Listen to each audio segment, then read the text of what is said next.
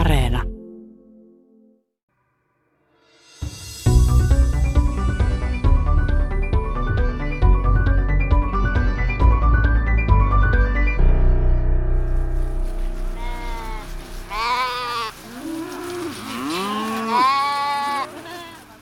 Tänään Tiede Ykkösessä puhumme suomalaisista maatiaisroduista.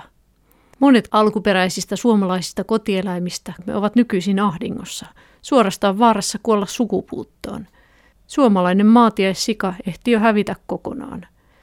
Keskustelemme Luonnonvarakeskuksen tutkimusprofessori Juha Kantasen kanssa, mistä päin kotieläimet tänne Pohjolaan oikein saapuivat, millainen on suomalaisten alkuperäisrotujen nykyinen tilanne ja miten niiden katoamista pyritään estämään, muun muassa sukusoluja ja alkioita pakastamalla.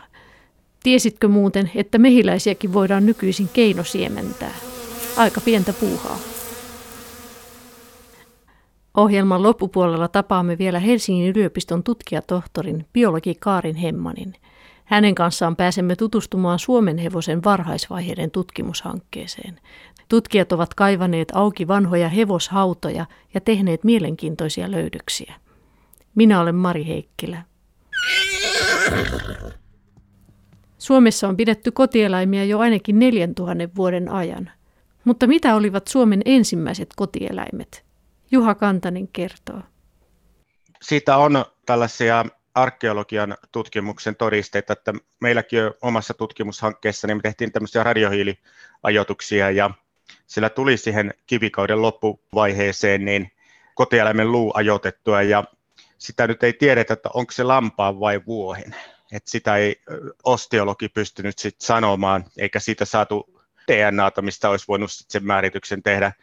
Mutta minä veikkaan, että se on lammas, koska vuohi on meidän kulttuurissa ollut aika lailla harvinainen eläin aina. Se ei ole meidän eläin ollut silleen, en tietenkään vähättele millään tavalla vuohitaloutta enkä mitään, mutta epäilisin, että se voisi olla lammas. Ja sitten on saviastiasta löydetty, että on käsitelty maitoa. Eli on lypsetty jotain eläintä ja sekin ajoittuu sinne kivikaudelle. Ja siinäkin sitten voi miettiä, että onko sitä lypsetty lehmää vai kuttua eli vuohta vai sitten myös lampaita, uuhia on lypsetty. Tiedetäänkö siitä eläinten alkuperästä? Että jos ajatellaan, että koira on kauan sitten jo sudesta kehitetty, mutta onko nämä kesyteläimet kuitenkin, ne on tullut jostain, ehkä näiden kivikauden ihmisten reissuilta sitten jostakin, vai mistä ne on saatu? No meillä ei ole yhtään näistä kotieläimestä niin kesytetty, että kyllä ne kaikki on meille niin sanotusti tuontitavaraa. Ja tärkeä kesytyskeskus on eurooppalaisille kotieläimille ollut toi Lähi-Itä, eli nykyinen Itä-Turkki, Anatolian alue sekä Iran ja Irak. Et sieltä on meidän monet näistä kotieläimistä. Ja niillä on kaikilla villi kantalaji, mistä ne on sitten kesytetty, eli naudalla. Se on ollut alkuhärkä, Bos primigenius, joka kuoli 1600-luvulla sukupuuttoon. Ja sitten lampaalla se on tämä aasialainen muflon. Ja niin kuin koira on kesytetty sudesta, että nämä kaikki on periaatteessa susia nämä meidän koirat. Koira on todennäköisesti ihmisen vanhin kesytetty seuralainen. DNA-tutkimuksissa on saatu selville, että koirat ja sudet erkanivat toisistaan jo yli 100 000 vuotta sitten. Vuonna 2021 julkaistussa tutkimuskatsauksessa esitetään, että koira kesytettiin sudesta noin 23 000 vuotta sitten Siperiassa, ja sieltä se levisi muualle. Toisaalta näyttäisi siltä, että erillisiä kesykoiralinjoja on erkaantunut luonnon koiraeläimistä ja sudesta useaan otteeseen. Tämä voisi selittää, miksi koirarotuja on niin paljon erilaisia, monenkirjavia. Naudan ihminen kesytti kotieläimekseen arviolta 10 500 vuotta sitten. Itse lehmän kantamuodon alkuhärän kävi kuitenkin huonosti. Kanta väheni nopeasti 1300-luvulle mentäessä metsästyksen vuoksi. Vuonna 1627 kuoli maailmasta viimeinenkin yksilö. Lampaat ihminen kesytti arviolta 9-11 000 vuotta sitten. Hevonen puolestaan tuli ihmisen kaveriksi noin 6 000 vuotta sitten. Varhaisimmat arkeologiset todisteet kesyyntymisestä on löydetty Ukrainasta ja Kazakstanista. Mutta miten nämä kesytetyt eläimet päätyivät Suomeen? Juha Kantanen kertoo. sitä niin kuin ajatellaan, että se olisi ehkä Baltian maasta Virosta yksi potentiaalinen suunta, että tämän nuorakeräämisen kulttuuri levisi Suomeen, ja tämän kulttuurin harjoittajat, heillä oli karjataloutta. Eli sitten on ajateltu, että koska Suomeen se on levinnyt se kulttuuri, niin samalla olisi niin kuin tullut kotieläimetkin, että se on tämmöinen epäsuora päätelmä, mutta me ollaan tehty sitten sillä tavalla näitä geneettisiä tutkimuksia, DNA-tutkimuksia, vertailtu niin kuin eri maiden nykyisiä alkuperäisrotuja, niin kyllähän niin kuin esimerkiksi suomenhevosen alkuperä viittaa vahvasti itään. Samoin meidän näillä kotimaisilla koiraroduilla. Ne näyttäisi olevankin enemmänkin idästä kuin lännestä. Vuohi näyttäisi olevan, että se olisi läntistä tuontia, mutta sitten naudan ja lampaan osalta se on hieman epäselvempi. Kyllä mä uskon, että tänne on niin virrannut aikojen saatossa satojen vuosien aikana niin eri paikoista näitä kotieläimiä, ja ne on täällä sitten risteytyneet, ja niistä on sitten muokkautunut tämä meidän kotimaiset rodut, mutta kyllä näissä tällaisia itäisiä vaikutteita näyttää olevan. Sehän on jännä, että aika monet näistä meidän alkuperäisroduista, jos ajattelee näitä Lapin koiria, ja ne on hyvin tämmöisiä alkukantaisia, ne luokitellaan alkukantaisiksi roduiksi. Mm-hmm. Eli onko se niin, että täällä ei ole sitten harrastettu jalostusta, että ne on tavallaan pidetty aika alkukantaisina ne? No kyllä Suomessa on harrastettu jalostusta, että tuosta koirasta mainitsisin, niin meidän kotimaiset koirarodut, nehän on niin kuin perinteisesti ollut käyttö, niillä on ollut tämmöinen niin kuin käyttötarkoitus. Lapinporokoirat tai nämä pohjoiset koirat, niin ne on ollut poropaimennuksissa mukana. Karjalan karhukoira on metsästyskoira, samoin kuin Suomen pystykorva. Suomessa on löydetty Pohjois-Vantaalta Nispakan kivikautiselta asuinpaikalta koiran luu, joka on yli 9000 vuotta vanha. Koiria käytettiin muinoin muun muassa vetotehtävissä ja metsästysapuna. Löydetty koiran luu oli palanut, joten todennäköisesti ihmisen kumppanina elellyt koira oli lopulta tullut syödyksi. Vanhin suomalainen koirarotu on oletettavasti Suomen pystykorva, mutta myös lappalaiskoiria on käytetty todennäköisesti jo vuosituhansien ajan. Lappalaiskoirista tuli kaksi erillistä rotua vuonna 1966, kun erotettiin lyhytkarvainen lapinporokoira ja pitkäkarvainen Suomen lapinkoira. Myös Karjalan karhukoiran kaltaisia koiria on elänyt Suomessa jo hyvin kauan. Sen sijaan Suomen ajokoiran kehittäminen alkoi 1800-luvun lopulla, kun vuonna 1889 perustettiin Suomen kennelliitto. Nähtiin, että oli tarvetta omalle suomalaiselle ajokoirarodulle, joka pystyisi juoksemaan mäkisissä maastoissa ja paksussa lumessa. Ne ei ole ollut sillä tavalla lemmikkejä, vaan ne on ollut työkoiria. Ja tämä voisi olla se selitys sillä tavalla, että se käyttötarkoitus ja se toimivuus on ollut tärkeä enemmän kuin sitten joku ulkomuodon kehittäminen. Mutta Suomessa on sillä tavalla ihan ensimmäiset, kun 1800-luvulla alkoi levitä tämmöinen niin kuin eläinten jalostus, niin Suomeen on perustettu ensimmäinen tämmöinen jalostusyhdistys 1898, ja se perustettiin Itä-Suomen Karjalle. Siitä alkoi suomalainen karjajalostustoiminta. Suomeen tuotiin 1800-luvulla ulkomailta ensimmäiset ruskeavalkokirjaavat eissirelehmät. Ne yleistyivät 1950-luvulta lähtien ja syrjäyttivät kotimaiset alkuperäisrodut.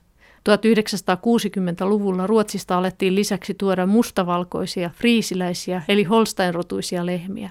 Nämä kaksi ovat nykyisin Suomen ylivoimaisesti yleisimmät lehmärodut. Eniten suomalaisista alkuperäisroduista lypsykäytössä on Länsi-Suomen karjaa. Koko lypsykarjasta niiden osuus vuonna 2019 oli alle 1% luokkaa. Tuotosseurannan rekisterissä oli hieman yli 1000 lehmää. Lapinlehmiä oli tuotosseurannassa noin 340 ja kyyttöjä alle 200.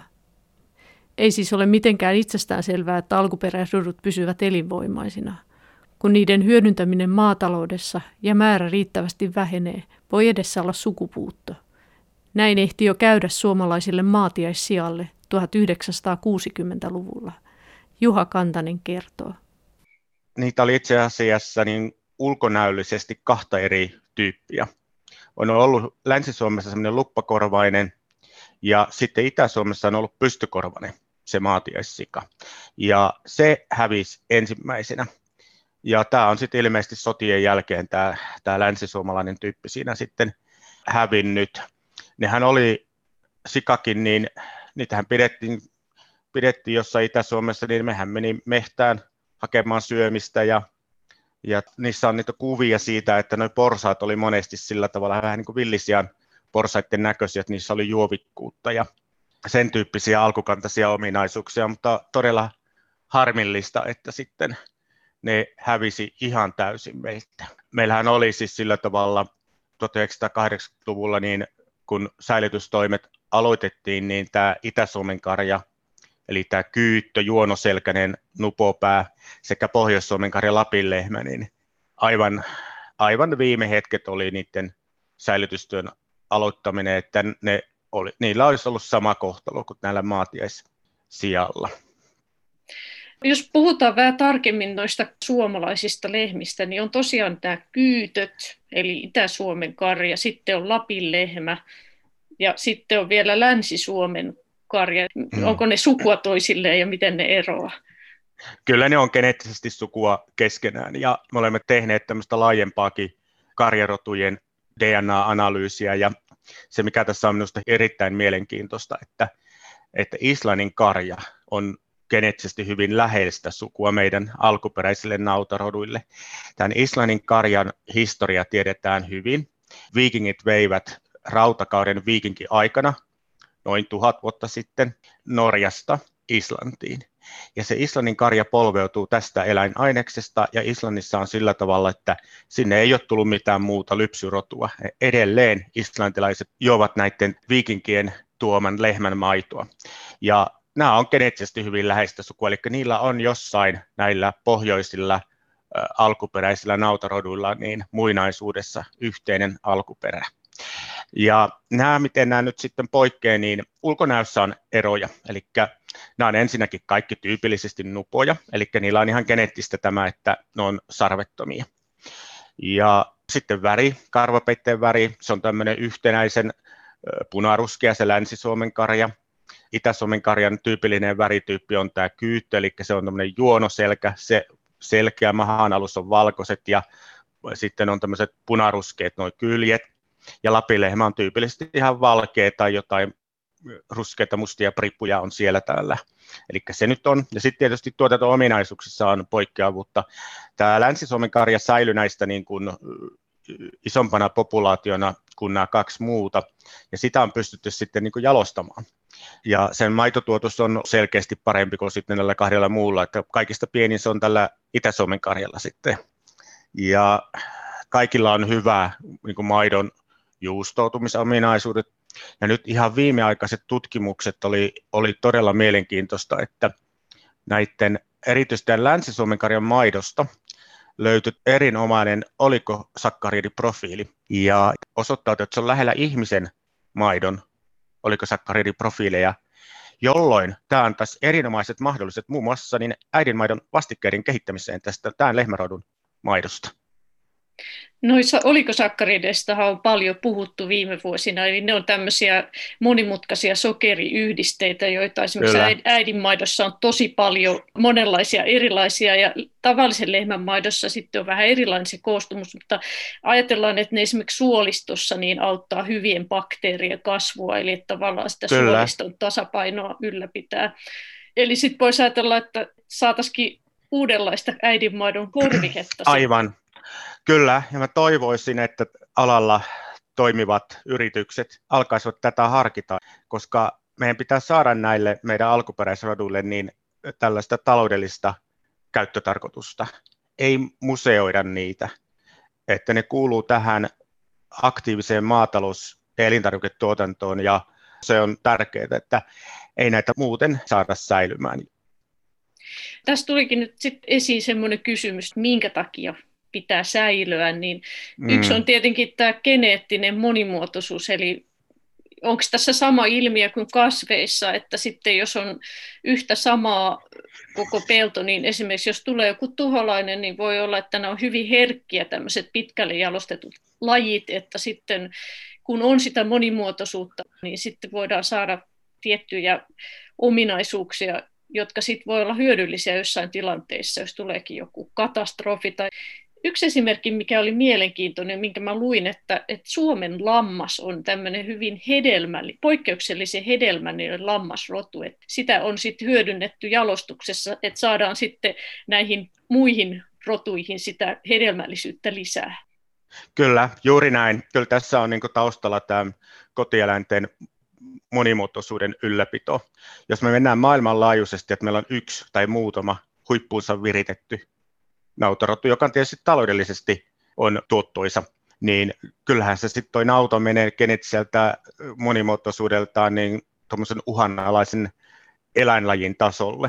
Esimerkiksi tämä maailmalla kaikista suosituin lypsykarjarotu, amerikkalainen Holstein. Se on siis miljoonia ja miljoonia lehmiä lähes kaikkialla maapallolla. Niin, että siinä on havaittu, että siellä on kahta eri isälinjaa olemassa koko rodussa. Ja se on erittäin suuri riski sit tulevaisuutta ajatellen. Ja jos ajatellaan ilmastonmuutosta, niin se vaikuttaa suoraan ja epäsuorasti tähän kotieläintuotantoon. Suora vaikutus on tämä, tulee tämmöisiä niin kuin lämpöaaltoja, niin se on todettu tutkimuksissa, että tuollaiset hyvin korkeatuottoiset eläimet kärsivät siitä enemmän kuin sitten vähempituottoiset rodut. Se, että meidän tuotantoympäristömme on tulevaisuudessa sairaampi kuin se on nyt. Tämä ilmastonmuutos vaikuttaa siihen, että me saadaan uusia tauteja tänne ja meillä voi olla jo. Niin tämä edellyttää sen, että meillä on sitä perinnöllistä monimuotoisuutta. Ja sitten mainitsit tämän, esimerkiksi tämä hedelmällisyysasia, että se on myöskin, kun tulevaisuutta ajatellen todella tärkeää, että meidän kotieläimet on hedelmällisiä. Niin aivan, Suomen lammas on yksi maailman hedelmällisimmistä lammasrotuista. Vuonna 2020 ilmestyneessä Kiisun Pokarelin väitöskirjassa havaittiin, että Suomen lampaalla on erityisen tehokas immuuni eli puolustusjärjestelmä, joka estää haitallisia bakteereita ja viruksia. Lisäksi Suomen lampaalla on tavallista enemmän keltarauhasia sekä tunnetussa hedelmällisyysgeenissä on muutos, joka lisää ovulaatioastetta. Suomen lammas on ollut tärkeä lammasrotu koko globaalille lammastaloudelle. Sitä on viety 40 maahan. Mitä muita syitä sitten meillä on säilyttää nämä meidän alkuperäiset kotieläinrodut, niin yksi on ihan tieteellinen syy. Biologinen tutkimus vaatii sen, että siinä on erinäköisiä populaatioita. Ja sitten kolmas hyvin tärkeä syy on kulttuurihistoria. Nämä meidän vanhat rodut on osa meidän kulttuuriperintöä ja tämmöistä kansallista muistia. Jos nyt ajatellaan vaikka Suomen pystykorvaa, sehän on meidän kansallinen koirarotu, tai Suomenhevonen, että miten se liittyy kaikkeen näihin meidän historian ilmiöihin, tai että ihmisillä on mielikuvia siitä, kun karjalaiset joutuu lähteä evakkoon, niin siellä on näitä kyyttölehmiä mukana, tai saatikka Lapin sodan aikaan, kun Lapin väestö evakuoitiin, niin siellä lähdettiin lehmien kanssa, niiden Lapinlehmien kanssa Ruotsiin sotapakoon. Että näissä on monia tällaisia aspekteja, miksi nämä halutaan säilyttää. Jos ajatellaan sitä, että minkä takia nämä Suomessa vuosituhansia eläneet rodut on nyt ahdingossa, niin se on tietenkin se taloudellinen puoli on siinä. Sika oli aika selvä, että se lihan tuotanto oli parempi niillä tulokkailla kuin sitten Suomen alkuperäisillä sioilla. Ja samoin, miten maidon tuotanto esimerkiksi, miten valtava ero siinä on johonkin Holsteiniin verrattuna Länsi-Suomen karjalla? No kyllähän se nykyisin on, mutta sitten kun näitä on alettu vaihtaa voimakkaasti 60-luvulla, niin 60-luvun alussa niin suurin piirtein oli puolet ja puolet. Meillä oli eissire ja sitten meillä oli nämä alkuperäiset rodut. Ei siinä se maidontuotanto ollut hirveän isoa eroa. Et kyllä niitä oli jalostettu ja kehitetty, mutta sitten 60-luvulla tuli tämä, silloin puhuttiin friisiläisestä, joka nyt sitten on muuttunut Holsteiniksi. Kyllähän se nykyisin on, koska niitä jalostetaan ja pystytään jalostamaan ja on tämmöinen genomivalintamenetelmä, joka on todella tehokas, niin kyllä se on selkeä se ero. Se on semmoinen 10 000, mitä joku Holstein-lehmä antaa maitoa vuodessa. Länsi-Suomen karja antaa sellaiset 7 000, Lapinlehmä 5 000 ja itäsuomalainen kyyttö keskimäärin vähän yli 4 000. Että onhan se selkeä se ero, mutta se on selvä. Ei näitä ole pystytty jalostamaan samalla tapaa kuin sitten näitä isompia, mutta siellä ei ole olemassa siis mitään jotain maatiaisgeeniä, joka estäisi näiden kehittämisen. Se, että se olisi niin kuin täysin mahdotonta. Nämähän on geneettisesti monimuotoisempia kuin nämä valtarodut. Monet näitä vanhoista karjankasvattajista kertoi sitä, että kuinka maatalousneuvonta suositteli jatkuvasti, että nämä pitää hävittää, nämä Länsi-Suomen karjan kyytöt ja muut. Ja hämmästyttävää, että mä kuulin vastikään, että edelleen on tämmöistä kivikauden tason ajattelua, että kuinka kauan tästä on puhuttu näiden tärkeydestä ylläpitää, niin että siellä olisi niin kuin paikka vähän niin kuin päivittää näiden neuvojien tietotaitoa. Ei olla vielä puhuttu kanoista ollenkaan, eli suomalaisia maatiaskanoja, niin minkälainen niiden tilanne on? Se maatiaskana, se alkoi jo 20-luvulla vähetä meiltä 1920-luvulla, kun tästä kananmunan tuotannosta alkoi pikkuhiljaa kehittyä sitten oma elinkeinonsa. Ja tänne tuli sitten näitä ulkomaisia kanarotuja. Alun perin ihminen kesytti kanan Kaakkois-Aasiassa asustelevista viidakkokanoista. On arvioitu, että tämä tapahtui noin 8000 vuotta sitten, ja se tehtiin kukkotappeluja varten, mutta myöhemmin alettiin hyödyntää munia ja lihaa. Suomeen kanat tulivat todennäköisesti ajanlaskun alussa, rautakaudella, eli reilu 2000 vuotta sitten. Luonnonvarakeskus koordinoi tämmöistä suomalaisen maatiaskanan säilytysohjelmaa ja verkostoa. Eli siihen on liittynyt alan harrastajia, jotka haluaa ylläpitää tätä vanhaa maatiaskanakantaa. Ja tämä on aloitettu jo vuonna 1998. Meillä osallistuu tähän verkostoon yli 200 säilyttäjää, ja he säilyttävät 10 erilaista maatiaskanakantaa. Ja meillä on tietyt säännöt, millä sitä hommaa hoidetaan. Näitä kanoja täytyy pitää luonnonmukaisissa hoito-olosuhteissa, eli lattialla, ja pitää olla orret, että ne sinne pääsee pomppimaan sitten yöksi, ja pitää olla kylpemismahdollisuus, ja kesällä pitää päästä ulos. Että ne on tällaisia, jotka on oikeastaan ihan itsestäänselvyyksiä näille maatiaskanan kasvattajille. Että se tilanne on ihan ok, me nyt haluttaisiin lisää kasvattajia tietyille näille maatiaskanakannoille, esimerkiksi savitaipaleen, sitten siinä on horniolainen ja kiuruvesi, että ne on vähän jäänyt niin kuin unholaan. Näille kaivattaisiin uusia säilyttäjiä. Miten laajoja niiden kantojen pitäisi olla, maatiaiskantojen, että ne olisi elinvoimaisia? Ja jos ajatellaan nyt näitä Suomen eri rotuja, niin mitkä niistä on uhanalaisia ja mitkä on elinvoimaisia? Tämä on siinä mielessä hankala kysymys, että oikeastaan pitäisi puhua niin sanotusta tehollisesta populaatiokoosta. Ja sen määrittäminen tuosta yksilömäärän perusteella on hieman hankalaa. Tehollinen populaatiokoko on tutkijoiden käyttämä laskennallinen arvo, joka kertoo rodun perinnöllisestä monimuotoisuudesta, eli kuinka monen yksilön geenimuotoja tietyssä rodussa tai kannassa on. Vaikka populaation koko olisi suurikin, ei pidä tuijottaa vain yksilömäärään, vaan katsoa, miten moni yksilöistä lisääntyy. Sanoisin, että näitä eläimiä pitäisi jokaisessa rodussa olla joitakin tuhansia, jotta se on niin varmistettu. YK:n elintarvike- ja maatalousjärjestö FAO on perustanut tämmöisen kotieläinrotujen tietokannan, ja sinne on laitettu myöskin sisällytetty meidän nämä kotieläinrodut. Ja FAO:n järjestelmässä he luokittelevat sen, että jos siinä rodussa on korkeintaan 100 lisääntyvää naarasta tai korkeintaan 5 lisääntyvää urosta, niin se on erittäin kriittisesti uhanalainen. Jos niitä on sitten 100 ja 1000 välillä, vähintään 20 lisääntyvää urosta siinä, niin se on sitten uhanalainen. Ja sitten siitä mennään yli 1000, niin katsotaan, että ei ole riski välittömästi hävitä. Meillä on uhanalaisia tämän FAO:n järjestelmän mukaan Lapinlehmä. Sitten on Ahvenanmaan lammas ja Kainuun harmasta voidaan pitää myöskin tämmöiseksi uhanalaisena. Suomen lampaalla ei ole hätää, se on ihan vahva populaatio. Hyvän hedelmällisyytensä ansiosta. Kyllä. Ja tietysti monia muitakin hyviä ominaisuuksia Suomen lampalainen. Valtava hieno villa, ja nyt kun on tullut tämä villapuumi tämän koronakauden aikana, niin Suomen lampalla on loistava villan laatu.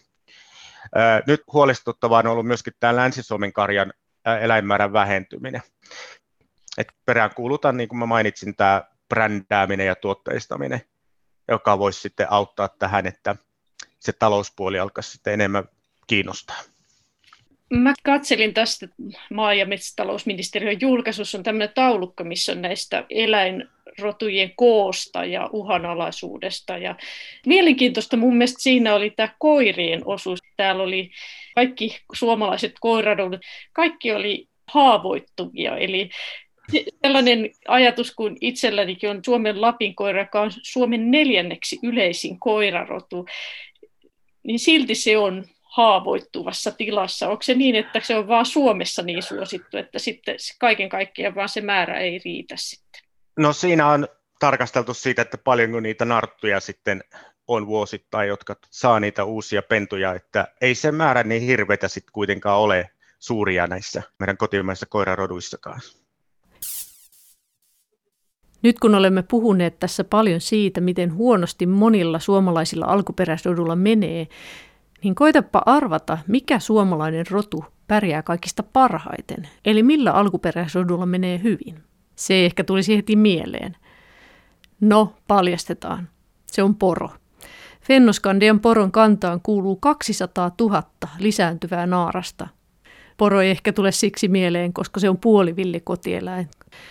Toinen mielenkiintoinen suomalainen maatiesrotu, joka ei ehkä heti tule mieleen, on Pohjolan tumma mehiläinen. Se valitettavasti kuuluu jälleen näihin uhanalaisiin rotuihin. Yhdyskuntia on vain 300. Juha Kantanen kertoo.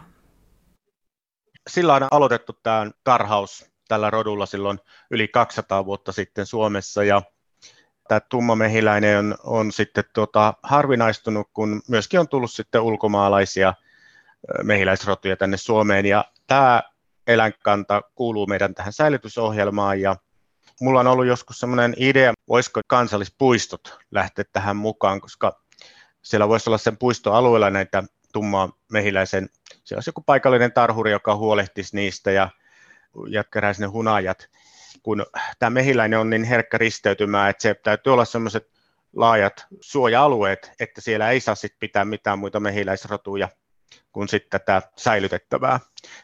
Ja sielläkin on kaikkea tällaista, että mä nyt yritän kehittää, se saattaa tuntua hieman oudolta, mutta kyllä niin kuin mehiläisilläkin puhutaan keinosiemenyksestä ja voidaan pakastaa kuhnureitten siemennestettä.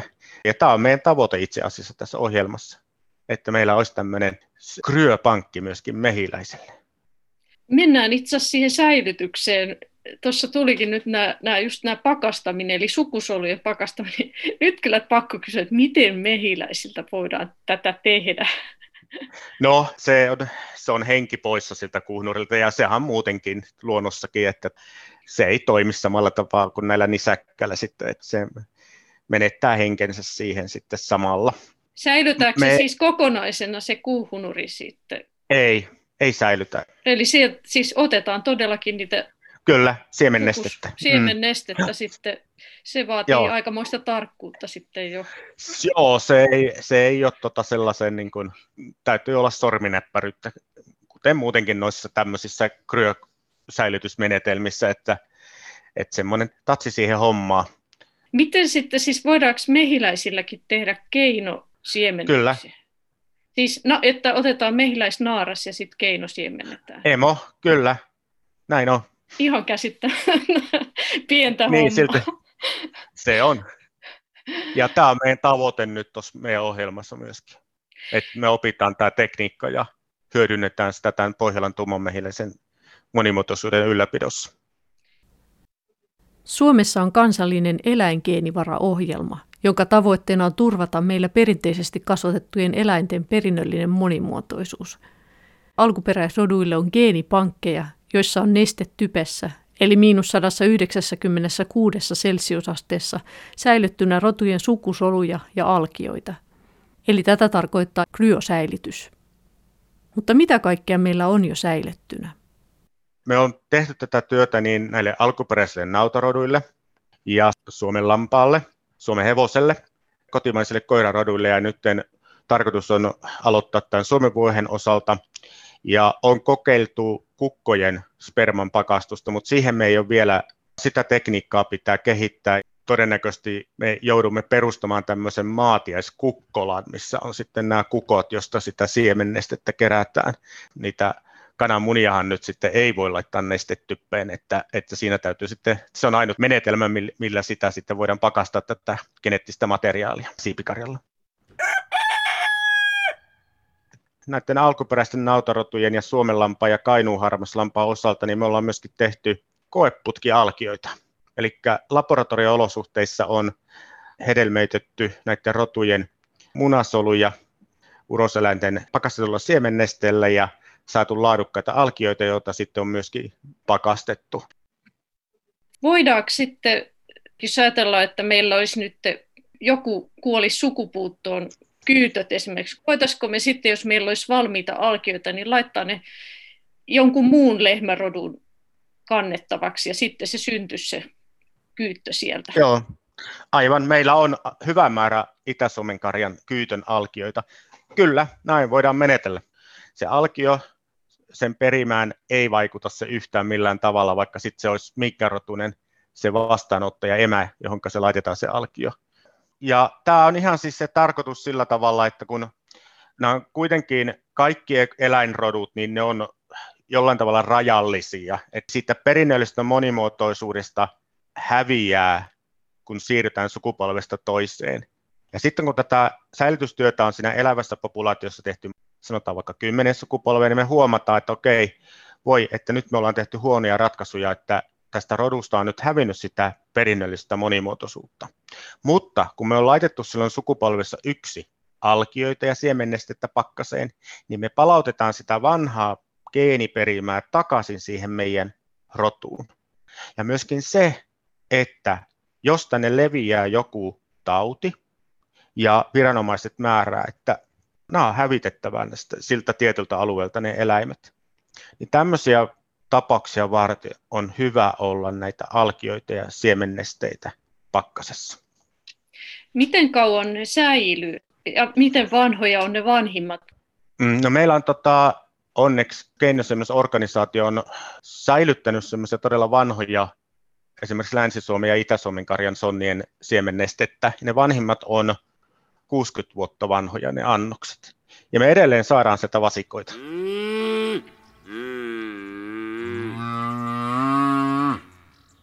Suomessa on myös eläviä biopankkeja, eli säilytyskarjaa.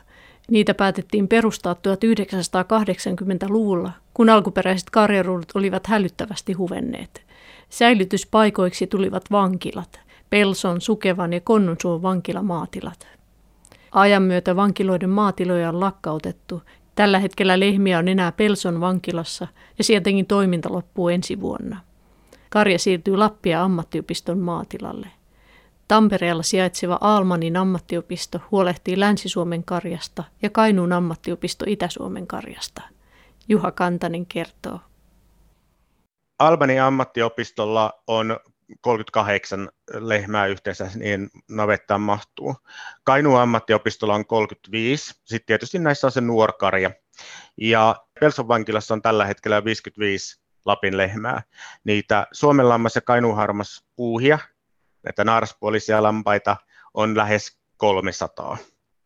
Että tämmöisistä määristä puhutaan. Nämä on saanut kansainvälistä huomiota tämä meidän säilytystyö. Näitä on samanlaisia vastaavia eläviä geenipankkeja on esimerkiksi niin kuin Unkarissa on kansallispuistoissa on heidän näitä alkuperäisiä nauta- ja lammasrotuja ylläpidetään ja säilytetään, mutta tämä on ollut meille siis suoraan sanoen lottovoitto, että meillä oli nämä vankilat on ollut tässä säilytystyössä mukana. Miten jos nyt itse haluaisi jollain tavoin eristää maatiaiseläinten asemaa, niin voisiko sitä hankkia maatiaiskanoja vaikka itselleen? Olisiko se hyvä teko? Kyllä se olisi. Eli nämä on tämmöiset talkootyöt, että täytyy olla kiinnostus näihin ja ymmärtää näiden meidän alkuperäisrotujen arvo. Esimerkiksi lähtee mukaan tähän meidän suomalaisen maatiaiskanan säilytysohjelmaan ja onhan niitä sitikanojakin nykyisin, niin valikoi sen, ei ota niitä pitkälle jalostettuja hybridikanoja tai jotain tämmöisiä ulkomaisia kanarotuja, mitä meillä on monia tänne tuotu, vaan ottaa tämän suomalaisen maatieskanan ja samalla sitten tekee hyvän teon, että ylläpitää tätä meidän vanhaa kanakantaa. Ja samoin näihin lypsykarjoihin olisi toivottavaa, että karjatilalliset ottaisivat näitä meidän alkuperäisrotuja, kun Suomi on nyt tuotu viime vuosina ihan uusiakin rotuja. Miksi ihmeessä ottaa näitä, että minkä takia ei voi ottaa suomalaista alkuperäiskarjaa? Kyllä näissä on oma luonteensa näillä meidän alkuperäisroduissa, niin kuin suomenhevosessa. Sitten nämä nautorodut, niin sieltä löytyy hyvin, omistajat kertoo niistä, että miten niitä, sieltä löytyy todellisia persoonia näistä lehmistä, että ne keksii kaikkea mahdollista ja osaavat, löytävät sieltä laitumelta niin jostain veräjästä sen raon ja pääsevät sieltä laitumelta sitten pois. Ja usein nämä sitten, jos on semmoinen sekakarja, että siinä on eri rotuja, niin monesti tämmöinen alkuperäisrodun lehmä on se lauman johtaja, että ne on vaikka ne on pienempi kokoisia, mutta niistä löytyy sellaista sisua, että ne pistää nämä muut niin kuin ojennukseen sitten. Nyt pääsemme tutustumaan suomenhevosen varhaisvaiheiden tutkimushankkeeseen. Saamme lankojen päähän Helsingin yliopiston tutkijatohtorin biologi Karin Hemmanin. Hän on juuri palannut kaivauksilta Porvoosta Sanniaisten kartanon liepeiltä. Me oltiin siellä jo viime syksynä ensimmäistä kertaa ja se on alun perin ihan muuta sieltä etsitty ja on löytynyt hevoshauta.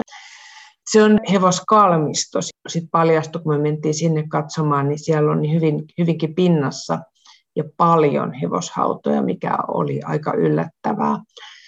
Mutta se, minkä takia me nyt palattiin sinne, oli se, että me lähetettiin tuossa talvella useampiakin luita tuonne Uppsalaan radiohiiliajoitukseen.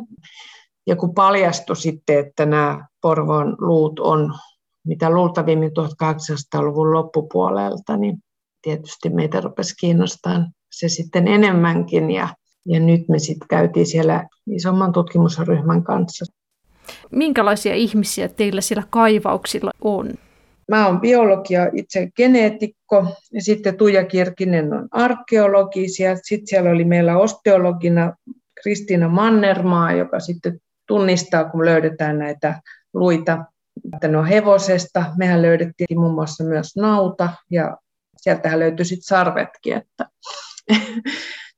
Siellä oli sitten tämmöinen saksalainen arkeologi mukana. Sitten meillä on aivan keskeistä meidän tutkimuksessa on nämä vapaaehtoiset, paitsi että kaikki suurin osa meidän näytemateriaalista on vapaaehtoisten suomalaisten meille luovuttamia jouhiluja ja muun näytteitä on, niin meillä on ollut näillä kaivauksilla mukana vapaaehtoisia. Se yhdistävä tekijä on, että heitä kiinnostaa hevoset tai sitten arkeologia tai perinnöllisyystiede ja näiden asioiden yhdistäminen. Suomeen hevonen on tullut kesytettynä kotieläimenä todennäköisesti varhain. Jo pronssikauden haudoista on löydetty hevosten hampaita. Suomeen hevosen alkuperästä on erilaisia näkemyksiä. Viikingit toivat hevosia Suomeen noin 800-1000 vuotta ajanlaskun jälkeen, ja mahdollisesti etelästä ja kaakosta Suomeen tulleet ihmiset toivat mukanaan mongolialaista alkuperää olevia hevosia. Ensimmäinen asiakirja suomalaisiin hevosiin liittyen on vuodelta 1299.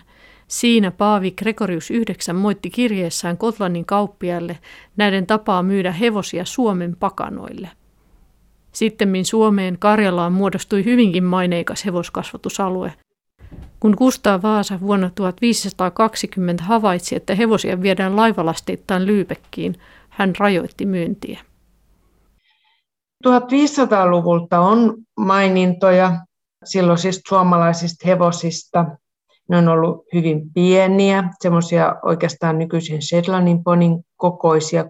Sitten eri syistä sitä kokoa sitten ruvettiin jalostamaan suuremmaksi. Ja siinä vaiheessa 1800-luvulla siinä käytettiin muun muassa sitten tämmöisiä ruotsalaisia Ardenner-hevosia, jotka on korkeita, raskastekoisia, vahvoja, isoja hevosia.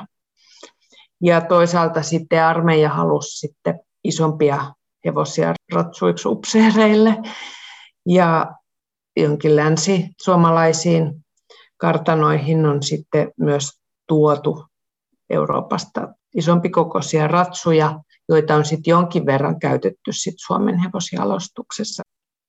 Milloin niitä alettiin sitten kantakirjaamaan, eli että on rekisterit ollut?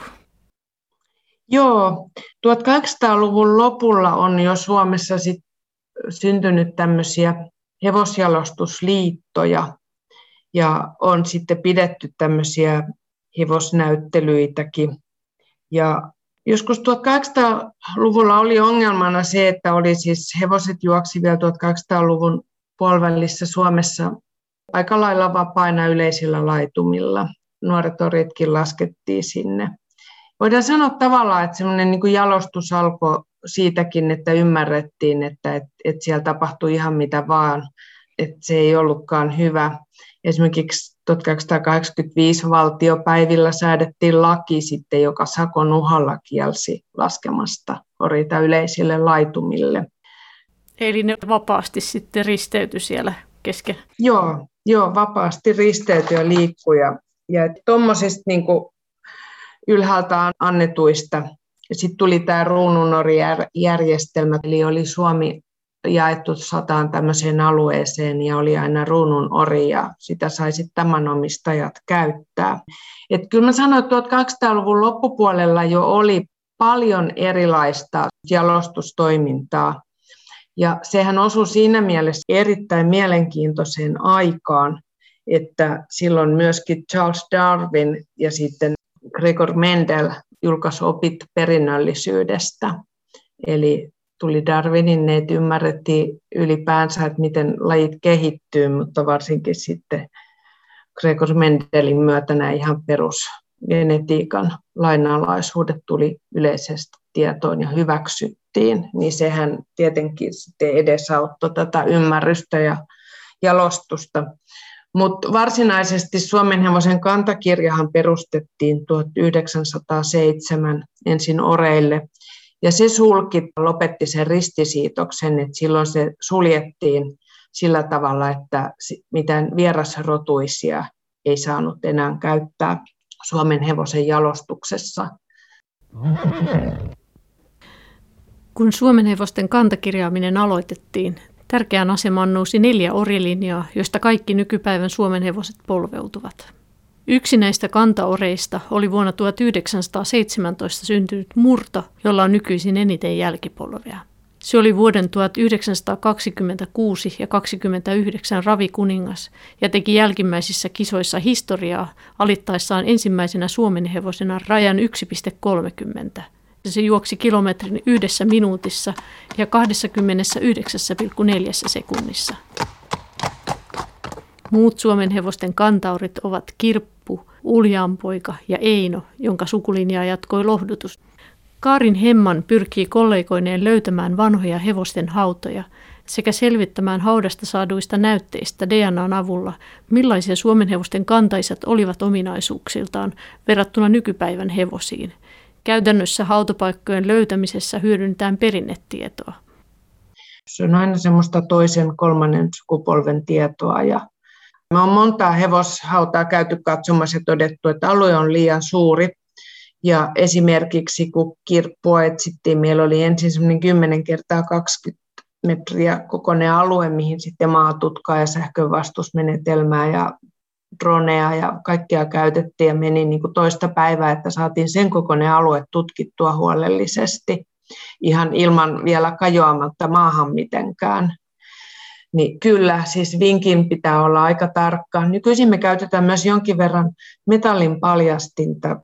Aika yllättävän moni hevonen on haudattu kengät jalassa ja toisaalta herkkä metallin paljastin ja taitava käyttäjä paljastaa jopa sen luodin, jos hevonen on ammuttu.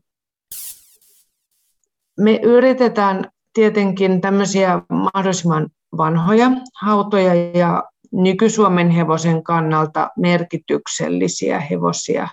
Luista tehdään kyllä tämmöisiä morfologisia mittauksia, mutta tietenkin se, mitä sieltä haetaan, on hammas, jossa se DNA sitten parhaiten kiilteen alla säilyy. Ja sitten on myös tämmöinen arkeologinen näkökulma. Me kaivettiin tämmöinen valokas ja rymymurto haudattu vuonna 1953, eli se hauta ei ollut kamalan vanha. Mutta siinä oli sitten taas tiedossa tämmöinen hyvin erityinen hautaustapa, eli tilan emäntä oli käskenyt, että nämä hänelle rakkaat juoksijat pitää haudata vierekkäin juoksuasentoon loimitettuina ja vielä hautahavutettuna. Kahden hevosen vuoden 1945 ravikuningas Valokkaan ja Rymymurron hauta sijaitsee Kouvolan Korjalla vanhan raviradan kupeessa. Niiden isä oli suomenhevosten kantauri Murto. Mehän tutkitaan tässä, tämä on poikkitieteellinen tutkimus. Tämä on aivan keskeistään tämä hautaustapa ja se, mitä se kertoo hevosen arvostuksesta ja ajan tyylistä ja tavoista. No voiko sanoa, että se, että hevoset on haudattu, niin se osoittaa, että niitä on pidetty erittäin tärkeinä, arvokkaina eläiminä, suorastaan läheisinä eläiminä. Jos ajattelet, että niitä ei ole syöty. Voisi ajatella, että hevosessakin on paljon lihaa, että se syötäisi eikä haudattaisi kokonaisena. Joo, kyllä. Sitä hyvinkin voidaan pitää semmoisena tärkeänäkin sosiaalisen arvon mittana. No, kristinuskon leviämisen jälkeenhän Suomessa oli kiellettyäkin syödä hevosen lihaa, mutta ei se ole se koko totuus. Että kyllä, nimenomaan. Ja viime kesänä me löydettiin tämmöinen Eino 680, mikä on yksi Suomen hevosten 4 kantaorista. Että se oli geneettisesti erittäin tärkeä löytö. Ja sillä hevosella on siellä Saamaisten saarella, mihin se on haudattu, sillä on semmoinen muistokivi, johon on teetetty laatta, mutta sillä on lisäksi Leppävirralla hevosen kokoinen pronssipatsas. Moni muukin hevonen, mitä me on käyty katsomassa, niissä on hienoja muistokiviä ja laattoja ja aivan selkeitä kunnioituksen osoituksia. Suomenhevosilla se alkuperäinen käyttö oli varmaan ihan tämmöinen käyttöhevonen, työhevonen ja sitten ratsuja ja tämmöiseen liikkumiseen, mutta miten tämä ravaaminen, koska nämä ravit alkoi? Se tuli aika varhain, koska siitä oli niinku semmoinen käsitys, se oli jo joskus 1260-luvulla, jolloin oli tämä kruununorisysteemi Suomessa. Sitten oli muun muassa tämmöinen Tukholman eläinlääkintäopiston professori Sjösten. Ja hän oli yksi tämmöinen, joka ihan ensimmäisenä ehdotti, että laitettaisiin tämmöisiä kilpa-ajoja ja että se olisi hyvä tapa arvioida näitä jalostuseläimiä. Sitten se toinen puoli taisi olla se, että se herätti yleistä mielenkiintoa ja innostusta nämä kilpailut. Oli jääraveja ja oli sitten näitä valtion kilpa-ajoja erittäin merkittävässä asemassa hevosjalostuksessa. Näyttäisi siltä, että suomenhevosella on jalostuksesta huolimatta säilynyt hyvin monimuotoisuutta perimässään. Osin tästä voitaneen kiittää sitä, että jalostus ei ole keskittynyt yhden tietyn näköisen hevosen luomiseen, vaan suomenhevosta on jalostettu käyttötarkoitusten mukaan. Sen etu on se, että se on suoritusominaisuuksien mukaan hyvin pitkälti jalostettu. Verrattuna moneen muuhun tämmöiseen pohjoiseurooppalaiseen maatiaishevosrotuun, niin suomenhevonen voi hyvin. Ja sitä geneettistä monimuotoisuuttakin suomenhevosessa on, kunhan sitä vaan ymmärretään käyttää. Tällä populaatiorakenteella vielä, mitä tällä hetkellä Suomessa on, että jos noin 20 000 hevosta on ja niistä noin puolet tammoja ja 1800 on astutettu, niin onhan siellä sitä potentiaalia vielä aivan valtavasti. Kyllä suomalaiset selvästi tässä meidän tutkimushankkeessakin huomaa, että se on aivan semmoinen läpileikkaava kunnioituksen aihe, että suomenhevosesta ollaan ylpeitä ja se halutaan säilyttää.